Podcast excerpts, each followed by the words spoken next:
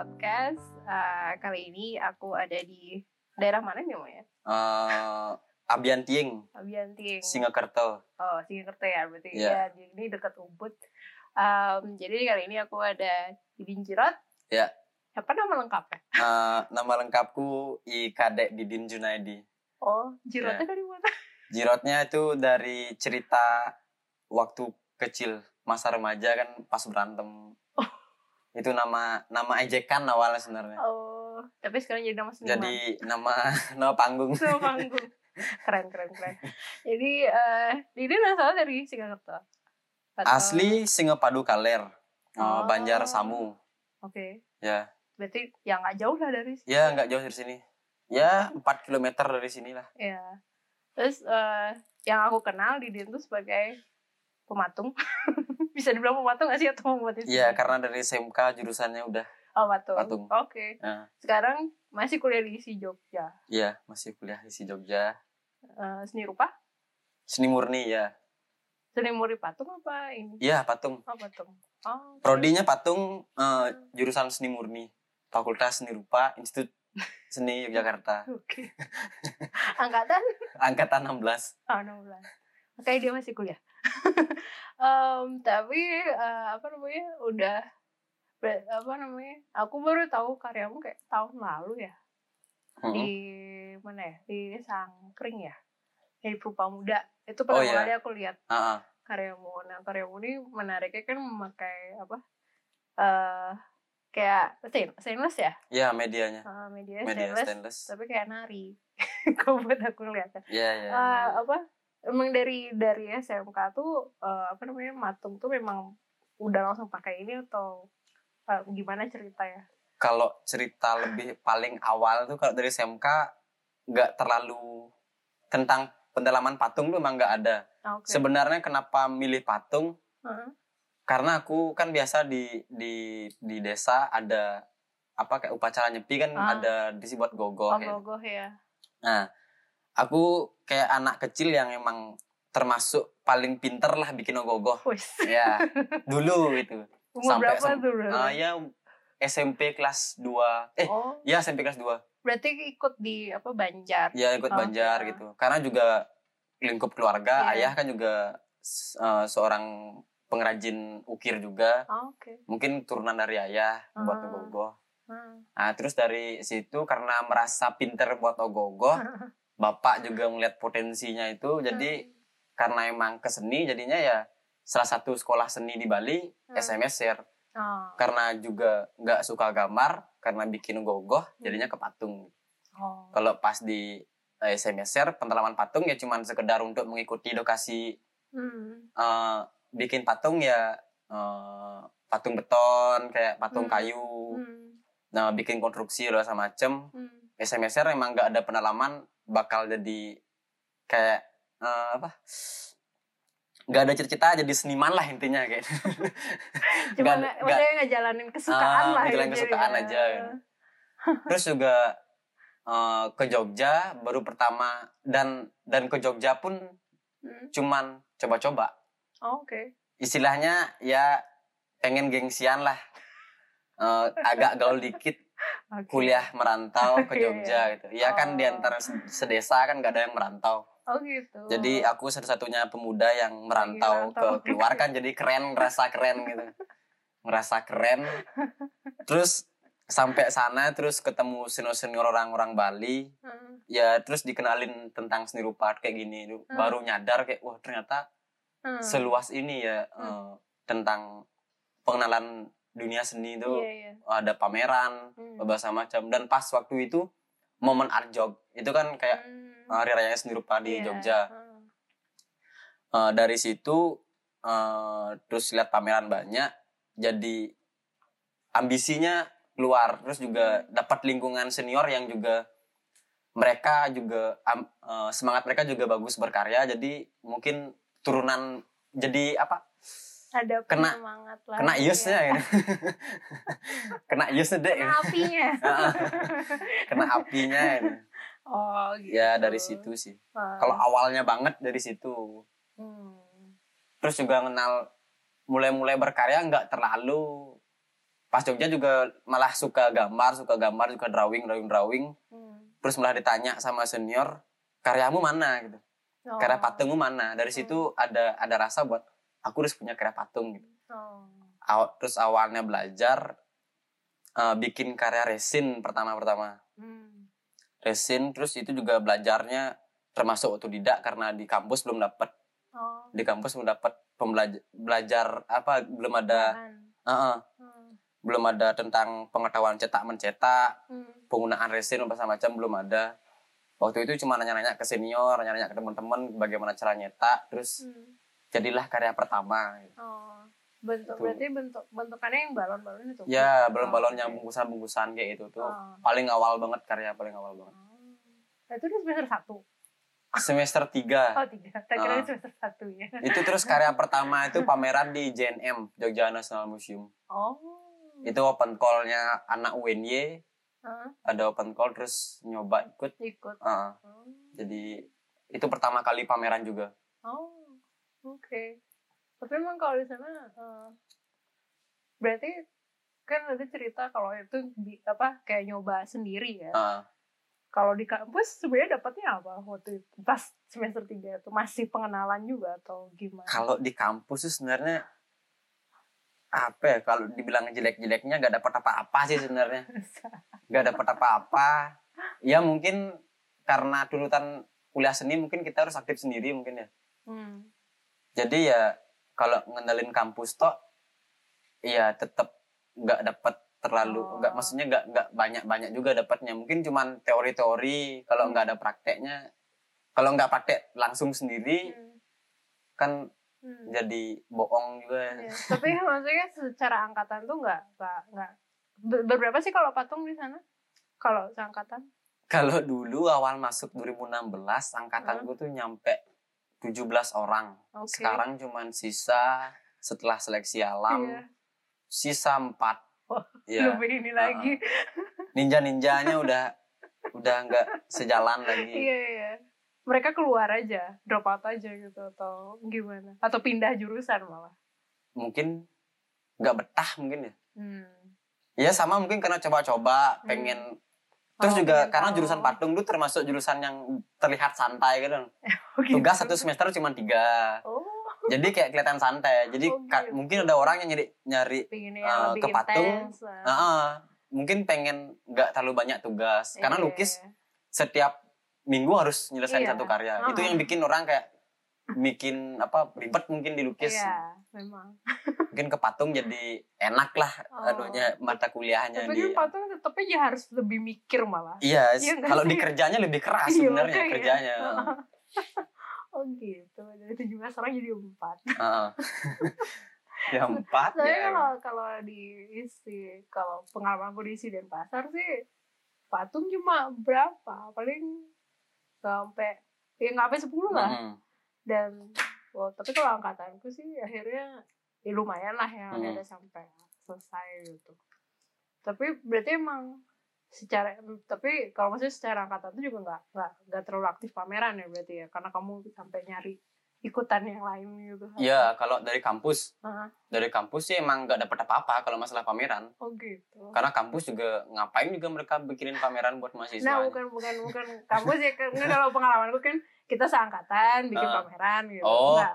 Kalau itu ada ada perda, Oh oke. pameran perdana, pameran Oh, perdana, perdana. gitu. Ya, Oh, ada. itu itu pasti ada kayak itu kan udah tradisi gitu Iya. biasanya kalau di kampus. Heeh. Ya pasti ada perda gitu teman-teman.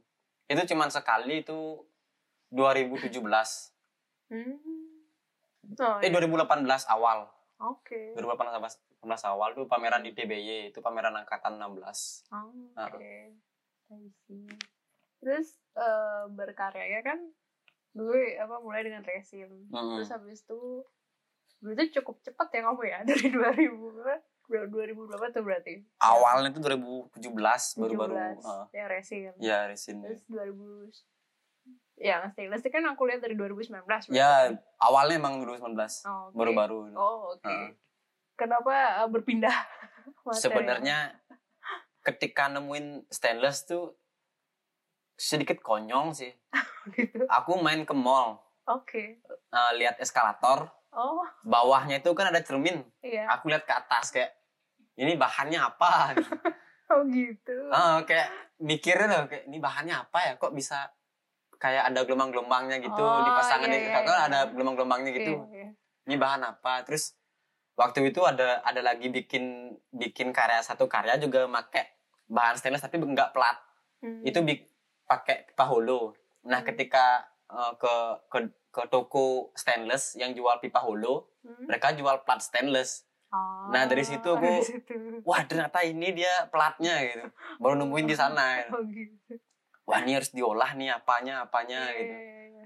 terus ya pertamanya awalnya gitu Ah, terus kalau yang sampai seri yang seabstrak ini sebenarnya itu eh ya kayak udah bosen bikin resin karena dari segi proses pembuatannya ribet banget kan hmm. dari nyetak eh, ngamplas Hmm. ngecat lu macam kayak nukang banget lah gitu Iya.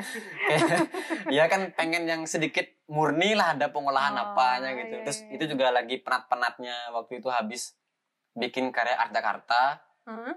Eh, Bikin apa tuh Jakarta? Art Jakarta ya itu waktu sama salah satu galeri bikin lumayan banyak karya kan Ah. jadi bosan nyetak-nyetak Oh, bikin oh, karya resin tuh semua. Ah, resin Oke, semua ah. terus nyoba buat satu plat cuman tak olah pakai apa potong-potongan terus tak tempel-tempel tok Iya. gitu cuman ya waktu itu cuman apa ya kayak ngawag-ngawag gitu Iya, iya, iya.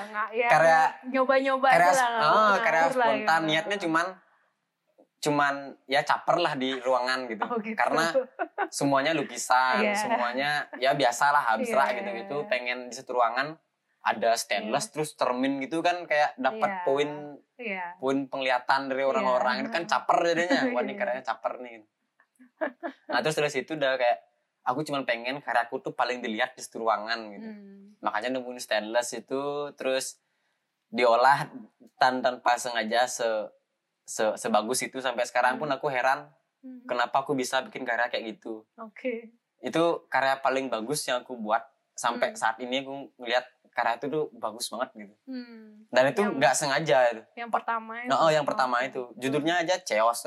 Chaos. chaos gitu. dari dari prosesnya chaos juga gitu Iya, iya, iya. ya sebenarnya kayak apa ya kayak bener-bener bener-bener anu banget apa Iya, coba-coba banget nggak ya. ada kepikiran berbagai macem nggak ada pengen wah ini estetik banget ini kayak- wah ini murni banget nggak ada Iya. cuman pengen pakai bahan stainless gimana karyaku dilihat dalam satu ruangan gitu Hmm. cuman awalnya tuh cuman itu aja caper aja di satu ruangan gitu Capernya membawa ke Singapura ya. Ca- capernya itu itu chaosnya di mana? Di waktu di waktu pameran di mana? itu pameran di Nalarupa Nah, Nalarupa di Yogyakarta Oke. di Jogja Tahun berapa tadi? itu 2009 2011. 2018 akhir Oh, 2018 akhir. Heeh, 2018 akhir ya 2018 akhir Oke. Terus setelah itu terus di Ya, setelah itu karena mungkin kepentok kepentok laku juga mungkin ya ya itu memang faktor yang itu ya penting. faktor yang anu mungkin kepentok laku nih kok karya main-main gini kok bisa laku Iya, gitu kan iya, saya iya. kan heran jadinya Iya, wah ini cocok dibikin lagi nih gitu. akhirnya terus bikin Terus. bikin bikin ya biasalah kayak gitu kan jadi pengen wah ini bisa ngasilin duit nih lagi juga gitu. Hmm. Setelah bisa ngasilin duit di resin ternyata di di, di stainless juga bisa ngasilin duit gitu Oke. jadinya diterusin diterusin gitu Iya, iya. sampai-sampai karya yang resin udah tak stop gitu Hmm. udah tak anggap karya yang berhasil lah intinya gitu. Iya, iya, iya. karya berhasil terus diistirahatkan dulu terus fokus ke Iya, stainless. ke stainlessnya gitu. Terus Ya. itu sempat ke apa? Setelah apa setelah pengalaman itu berarti berpameran lagi di ya mana? setelah itu pameran lagi ah setelah itu di Pemuda oh, Perpamuda. Oke. setelah itu Pemuda sebenarnya setelah dari yang Larupa tuh ada lagi di salah satu galeri tapi gak salah di, Iya. dibahas Oke.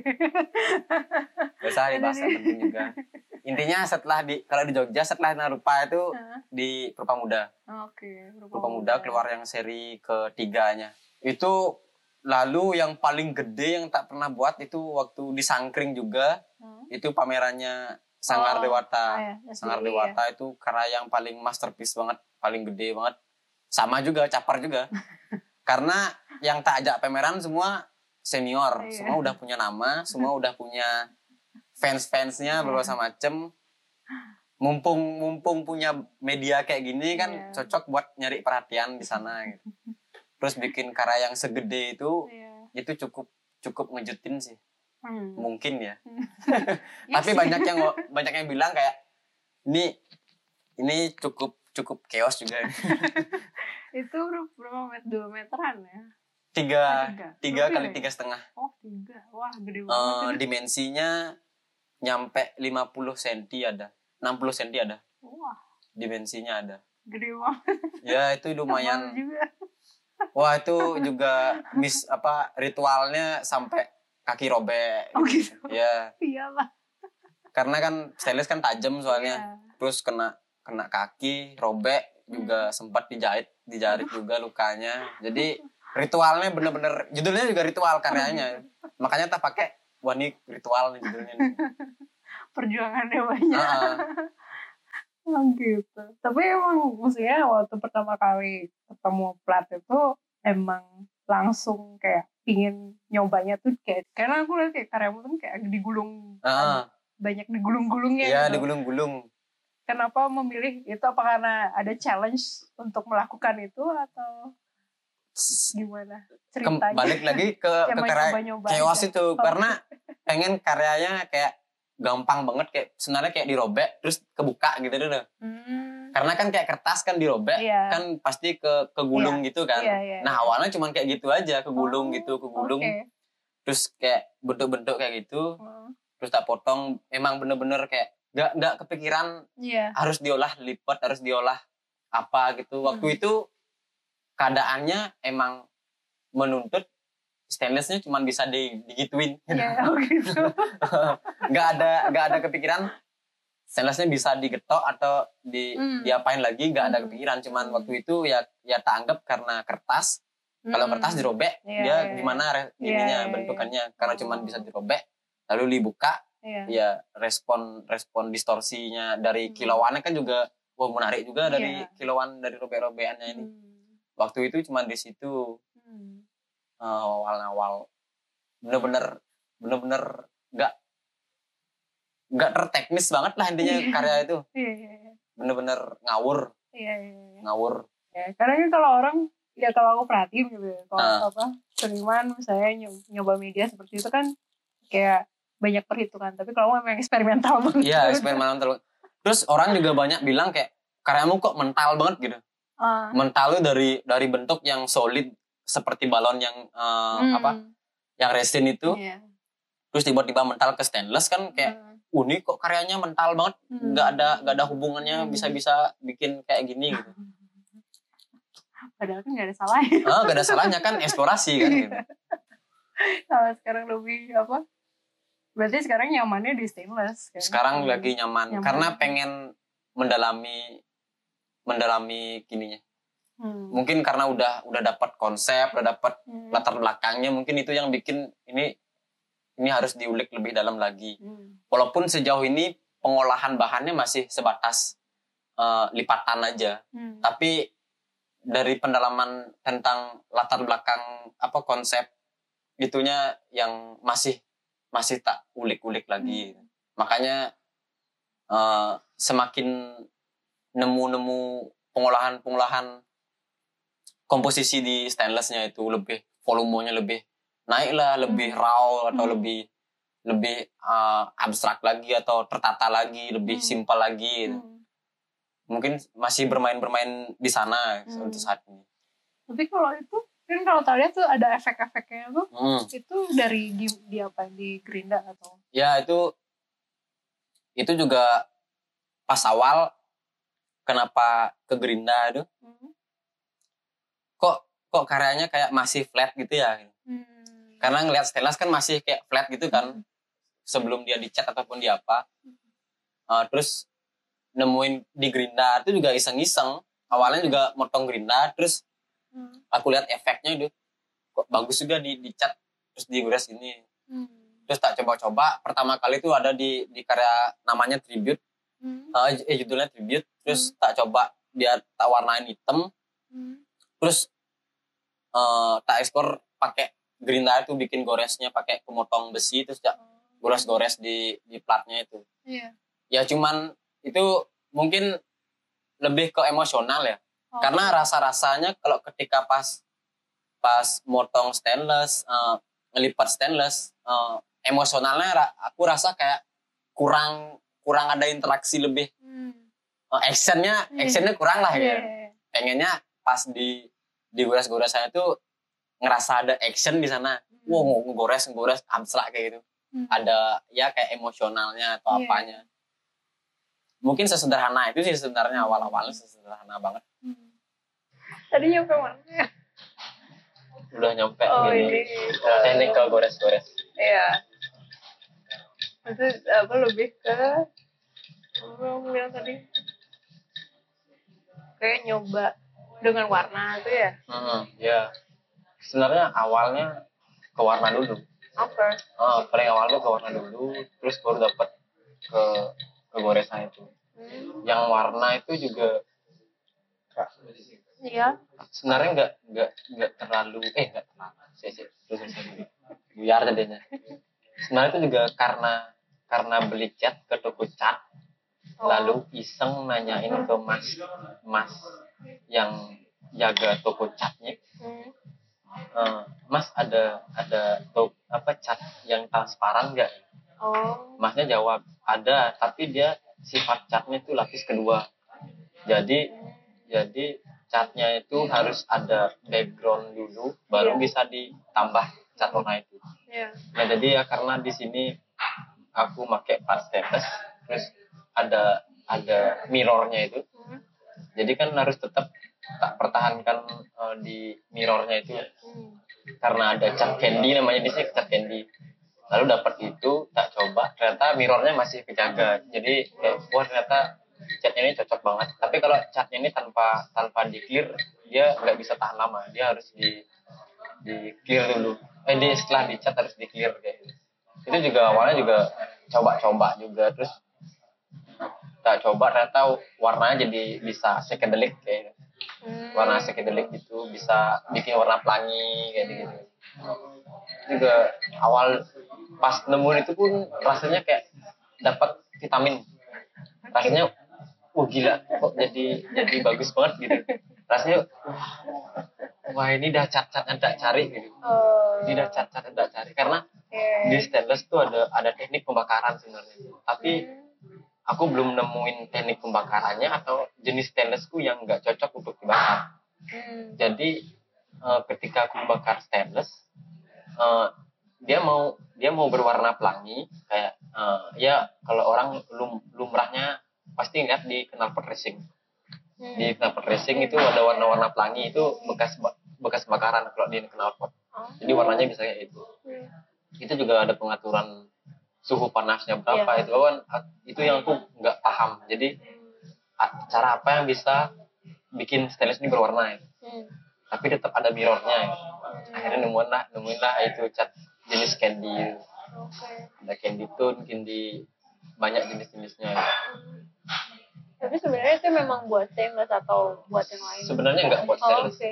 itu buat itu tadi apa eh, itu cat lapis kedua Oh. jadi dia harus harus ada lapisan pertamanya eh, warna silver atau warna hitam jadi Ah. ditumpuk pakai warna itu hasilnya jadi Iya, warna jadi- apa oh, Eh, ya itu oke. jadi sifatnya lebih ke sana makanya dia bisa transparan dia ini. Hmm, bisa transparan oke. terus jadi makin ngolah ya sekarang masih tetap ke warna sih kebanyakan kadang-kadang Iya. tapi beberapa ada ada yang masih pure stainless gitu. Hmm. Terus juga setelah berwarna nemuin eh, baru nyoba karena udah ada dana lang nyoba ke bahan logam lain itu Oke. ke kuningan Oh. ya baru terus ya sebenarnya pengolahannya sama tapi cuman lebih ke ke nilai logamnya lebih bagusan di di Di kuning. di kuningan ya Oke. kuningan lebih sifatnya juga lebih lentur Eh, mungkin elegannya dapat ya di, Hmm. di kuningan daripada aku ngecat warna emas itu mungkin Hmm. kurang kurang dapat kuningannya Hmm. terus setelah itu baru mulai-mulai ke goresan itu Hmm. Itu mulai-mulai ke goresan kalau di explore di karanya ma- masih masih sampai di goresan aja sampai sekarang kuningan tuh berarti plat juga iya dia plat juga Hmm. tapi kalau di di ukuran di toko itu dia nggak selebar plat stainless. Dia cuman eh, lebarnya 30 kali 120 jadi dia Oh, beda pendek ya? Heeh, pendek gitu. Ya baru sampai sana sih di kuningan. Niat niatnya ke depan. Sebenarnya masih pengen nyoba logam-logam yang lain part logam yang lain. Karena Iya. masih ada ada banyak ya jenis-jenis part-part logam sebenarnya kayak perunggu gitu Iya. tapi karena di sini kendala biaya juga jadi ya ditahan dulu lah nanti pasti Sana lah. Ya, juga pasti ikut dapat lah. ujung-ujungnya sampai sana gitu. Iya. Kalau aku ya ngeliatnya pasti kalau dari kamu waktu SMA kan kamu mencoba yang apa suka mencoba me- tugas-tugas mungkin pasti berkaitan dengan cara mematung di Bali gitu Hmm. kan misalnya. ya Eh, itu apa namanya dan ya, kalau kayak itu lebih eh, kan pasti lebih kayak tradisi juga ya ya Gitu. Nah, terus sekarang tuh mungkin gak sih apa yang kamu bikin tuh kan kamu bilang cuma perasaan aja atau Iya. apa gitu itu juga terpengaruh dari ya itu yang apa yang Iya. kamu pelajari dari tradisi itu mungkin sangat terpengaruh, karena juga eh, itu tadi ayah saya sebagai pengrajin ukir iya. Jadi juga sifat nggak sifat sih eh, lebih ke rasa pengrajinnya itu ada eh, emosi pengrajinnya itu ada. Jadi kayak aku ngerasa jadi eh, aku ngebilang di an- aku sebagai anak yang tipenya tuh jahil sama benda.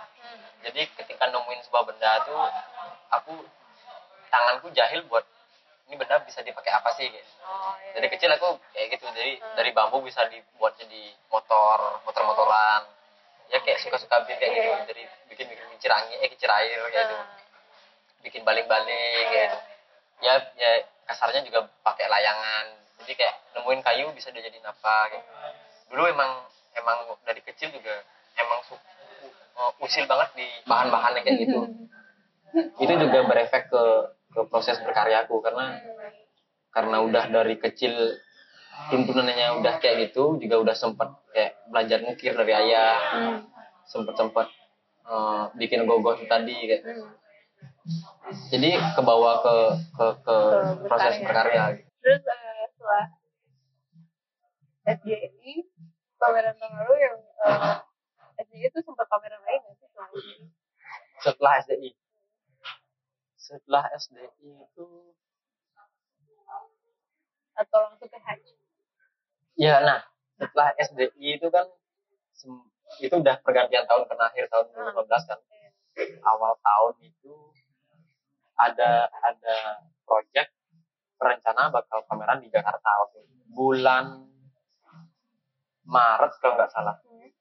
Itu sempat bikin tapi eh, sempat beberapa buat karya ada ada tiga karya yang udah kami buat. Itu nggak ada dipamerin setelah setelah sangkring itu belum pernah pameran lagi. Oh, belum pernah pameran. Terakhir yang pameran pertama pertama di tahun 2020 itu di Hats itu online showcase. Solo, Solo online showcase itu pertama di Hats kemarin. Terus juga seri-seri ya seri-seri berwarna yang seri-seri eksplorasi di plat belum pernah dipamerin. Dan pertama kali dipamerin offline offline eh, aktualnya di Sangkring kemarin. Oh, di Sangkring juga. Iya iya. Terakhir di Sangkring offline juga awal awal offline juga di Sangkring Iya. itu kemarin pas ya itu itu pertamanya offline. Pameran pertamanya tahun ini kan online Ah. ya kan? Eh, terus itu solo eh, Showcase. showcase eh, tapi online eh, virtual exhibition di Head Art Project Hmm. yang ada di Singapura. Ya. itu gimana ceritanya? Itu ceritanya karena saya kaget wah tiba-tiba di aku juga tiba-tiba. Waktu itu suatu siang. Yang suatu siang aku di DM manajer Hats Art Project eh, namanya oh, eh, dia nanyain portofolioku awalnya. Waktu itu juga kaget nggak tahu eh, ini bau-bau pameran atau bau-bau apa nih? Ya nah itu juga aku juga pribadi yang cukup kurang tahu bahasa Inggris. Jadi hanya mengenalkan translate Google. Terima kasih Mbak Google. Terus eh, coba tak buat portofolio iseng-iseng waktu itu. Iya. coba se- sebagus mungkin buat menata anunya. Karena sebelum itu karyaku kalau dibilang untuk marketnya udah jalan udah jalan banget waktu sebelum sama Hats tuh jadi aku ngasih keterangan siapa yang udah ngoleksi. Oh, aku udah kasih semuanya. Iya. jadi kayak semua tertata banget di di anunya sampai awal karya aku tuh apa. Si waktu itu sisu tuh cuman seneng waktu itu paling karena seneng sama salah satu karyaku yang trigger itu yang warna hitam itu. Itu makanya dia tertarik buat ngajak aku coba permainan virtual terus aku ngasih portofolio terus tiba-tiba dia dengan mudahnya menawarkan kamu mau nggak virtual exhibition Gua kan mau banget kan ya Iya. udah lama nggak pameran Pameran. Iya. terus dapat kesempatan yang panggungnya cukup Iya. cukup famous terus luar negeri lagi Iya. Karena nggak pernah juga walaupun masih sekedar online mungkin Iya. ya rasa Iya. feel feel anunya apa kekiniannya dapat Iya. feel pameran kekiniannya Iya. ada gitu Iya. ya awal awalnya gitu sih juga nggak percaya juga. Wah, kok bisa sampai Hats gitu aku karena aku juga ngelihat dari portofolionya portofolio orang-orang yang pameran di Hats juga yang udah mungkin bisa dibilang established semua kayak udah punya panggung masing-masing udah punya posisinya di dunia seni rupa jadi dan nggak ada mahasiswa juga Hmm. aku merasa di sini mer- pertama kali Hmm. yang emerging artist masih mahasiswa yang diajak pameran di galeri yang seprofesional Hats di luar negeri. Aku merasa wah ini kesempatan. Walaupun di balik itu pasti ada masalah. Maksudnya nggak masalah sih ada ada miskomunikasi, ada penentuan apa, penentuan karya atau apa, pilihan karya pasti ya biasa lah proses pencapaian yang luar biasa lah untuk tahun 2020 ini. Iya. Di pandemi lagi. Nah, di pandemi lagi. itu benar-benar wah nggak di luar kejutan banget lah ini. Nah, terus dan dan itu di momen eh di bulan aku ulang tahun. Wah. Itu yang bikin spesial lagi. Keren keren.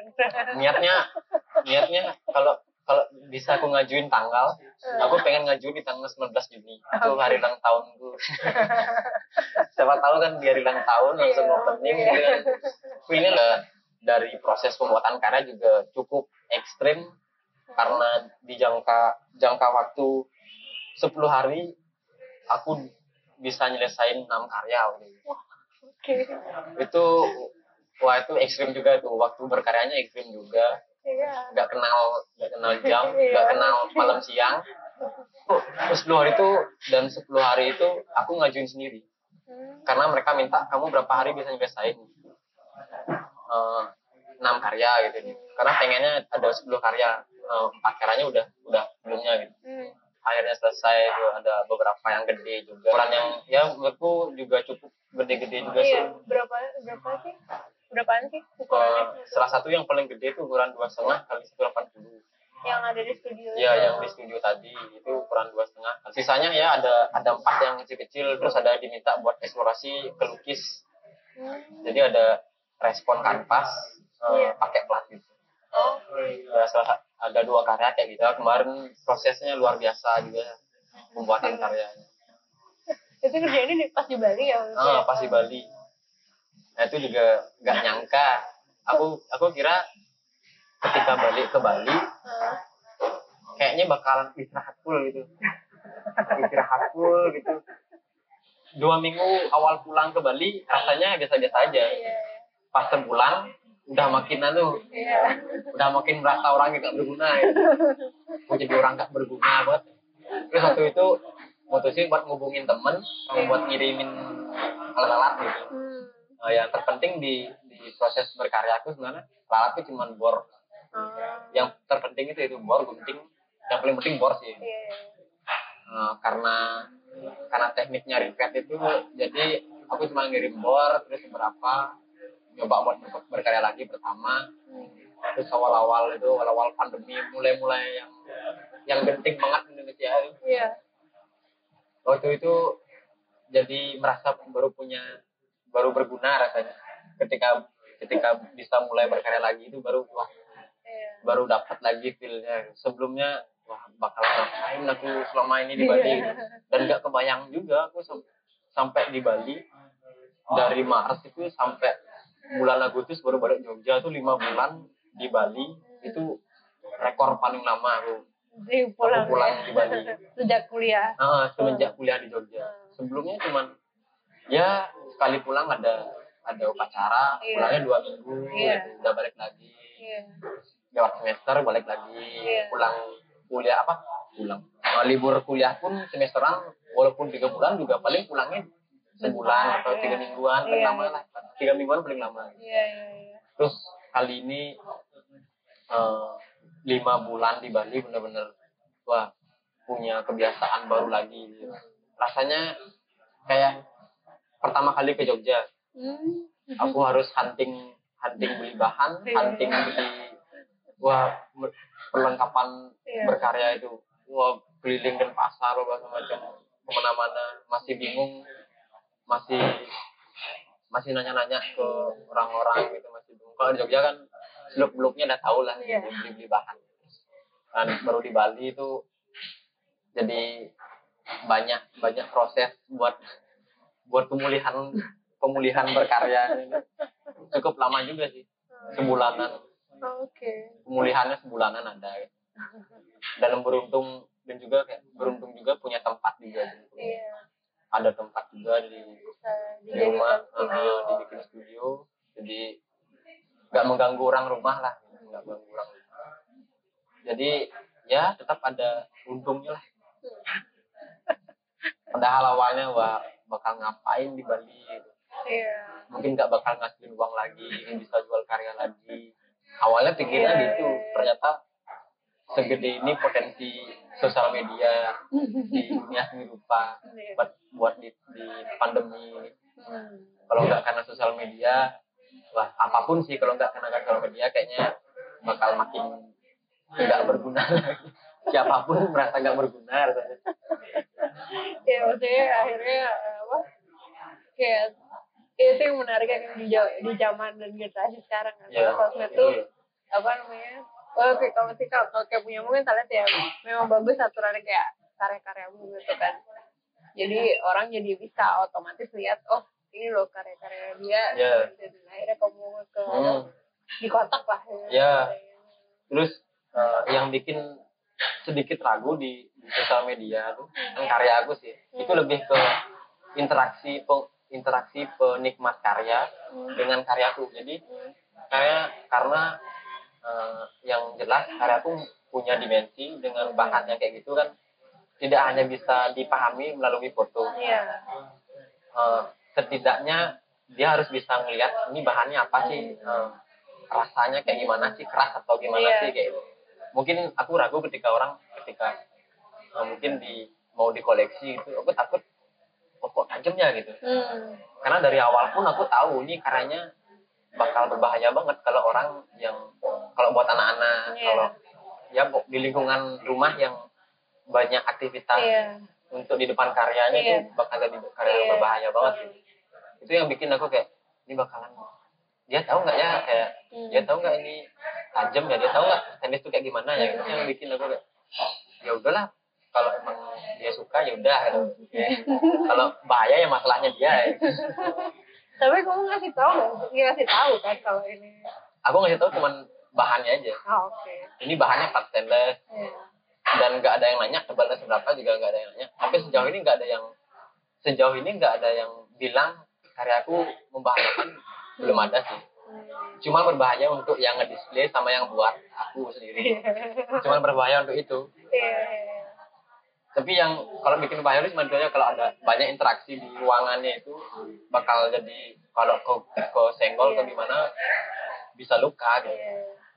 jadi cukup cukup berbahaya juga. Sebenarnya lebih di pembuatannya sih sebenarnya. Iya, Wah, aku Mas. jadi dari prosesnya aja wah berapa sobekan udah tak udah tak rasain di tangan Iya, karena tebal platnya tipis. Ah, jadi ya gampang kegores. Jadi kayak ujung pisau gitu. Iya nah jadi itu sih yang sebenarnya pertimbangannya di sana pertimbangan gininya lebih ke bob- lebih ke apa namanya feel karyanya ke sana pertimbangan ketajamannya itu. Ya. Tapi it- itu juga bukan sih yang ingin kamu sampaikan atau enggak? Apa sih ada feel dari dari, prosesnya itu. Eh, entah prosesnya atau materialnya sendiri gitu. Hmm. atau emang gak sengaja aja udah. Maksudnya kayak apa namanya kan maksudnya eh, apa ketajaman itu bukan itu yang juga ingin diungkapkan enggak ya enggak enggak iya. Kalau aku pribadi sih enggak karena Oke. sejauh ini untuk pengolahan kayak gitu cuman ukuran eh, ketebalan plat stainless yang setebal itu yang masih bisa tak olah oke. Kalau lebih tebal dari itu pengolahannya lebih lebih berat lagi. Dia udah pakai mesin dia udah harus mengenalkan tenaga tenaga tenaga mesin lah Iya, iya. semuanya itu. Jadi cukup sulit juga sih lebih tapi kalau untuk ketebalan mungkin di eksplorasi di karya yang berbeda mungkin bisa. Kalau untuk di karya yang seri ini mungkin yang masih bisa tak olah masih stainless yang setebal kembali. Berapa sih itu ketebalannya kebanyakan 0,4 Oh, kok. 0,4 mili. Oke. 0,4 mili itu ya setebal kertas lah. Hmm. kertas buku gambar gitu ya? Manila mungkin ya ada mungkin kayak setebal kertas ya Manila sih kalau lihat tadi kamu di studio tuh kayak ya kayak kertas ya ah kayak cuma kertas bahannya bukan Ah. kertas dia plat. Dia bukan. lembaran. Iya, lembaran